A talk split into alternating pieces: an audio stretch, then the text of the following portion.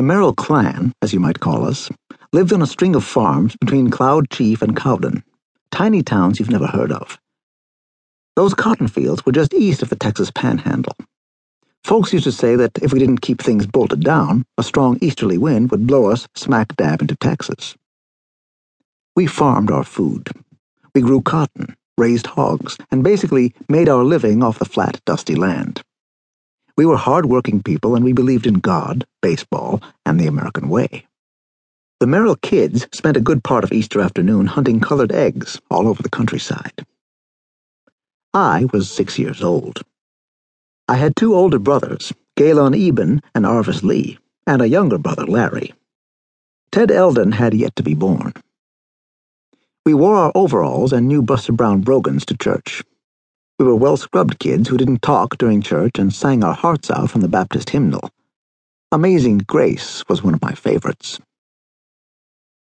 My dad, Ebenezer Levi Merrill, was a man with a calling. Even though he was born a farmer and had spent his life tending to the cotton fields, the pulpit was where he wanted to be. After all, according to Scripture, Ebenezer was the stone of help.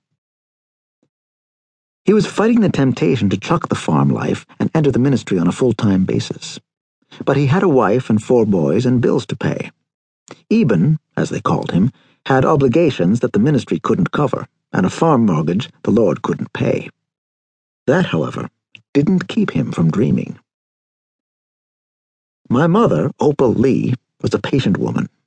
We farmed everything that we ate. So there was full-time work in canning the sausage and the vegetables, shucking the peas, and preparing the food. We didn't have a deep freezer or an icebox, so everything had to be canned for winter. She canned the chow-chow, corn, apples, and the cherries.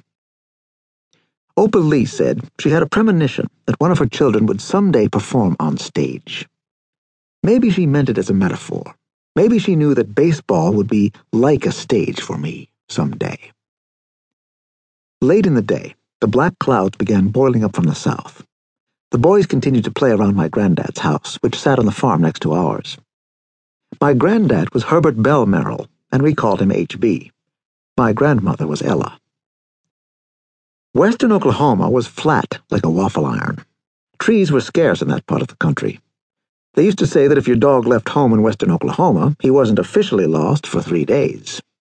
You could really see that far in all directions. Shoot, you could see our dog Tige chasing a cat in the next county.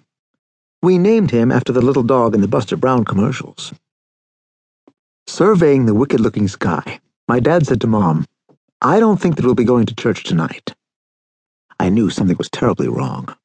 We went to church every time they opened the doors. A change in the Sunday evening prayer plans was like foregoing the planting season. You almost needed a death in the family to skip church.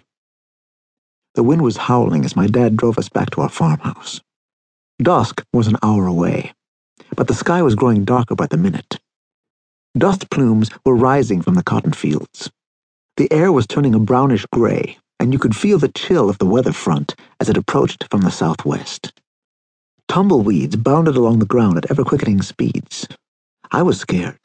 I secretly studied my dad's expression for any sign of emotion. His eyes were focused, but something weighed heavily on his mind. As he hustled us into the house, I knew that trouble was brewing on the Oklahoma plains. Dad led us to the southwest corner, where we all sat on the floor. He walked onto the front porch to survey the storm that had moved within a few miles of the farm. Rushing back into the house, Dad said to my mother, There's a tornado to the south, but I think it's going around us. I'll keep an eye on it. We lived in an area that was then considered Tornado Alley, but I was too young to know what a tornado was. Nobody talked about twisters around the Merrill home. I guess they were too scary to discuss. I knew we had a storm cellar in our backyard. It was about 50 feet from the east door. I kept wondering why we weren't making a run for it. This is what my dad saw as he stood on the front porch on that eerie Easter afternoon. I thought at first that it was going to loop around the farm, he said. Then it turned around and started coming straight for us. It was midnight black by now. You couldn't see your hand in front of your face, but I could see the tornado through the lightning flashes. It extended from the sky to the ground and was the biggest doggone twister I'd ever seen. It must have been a half mile wide.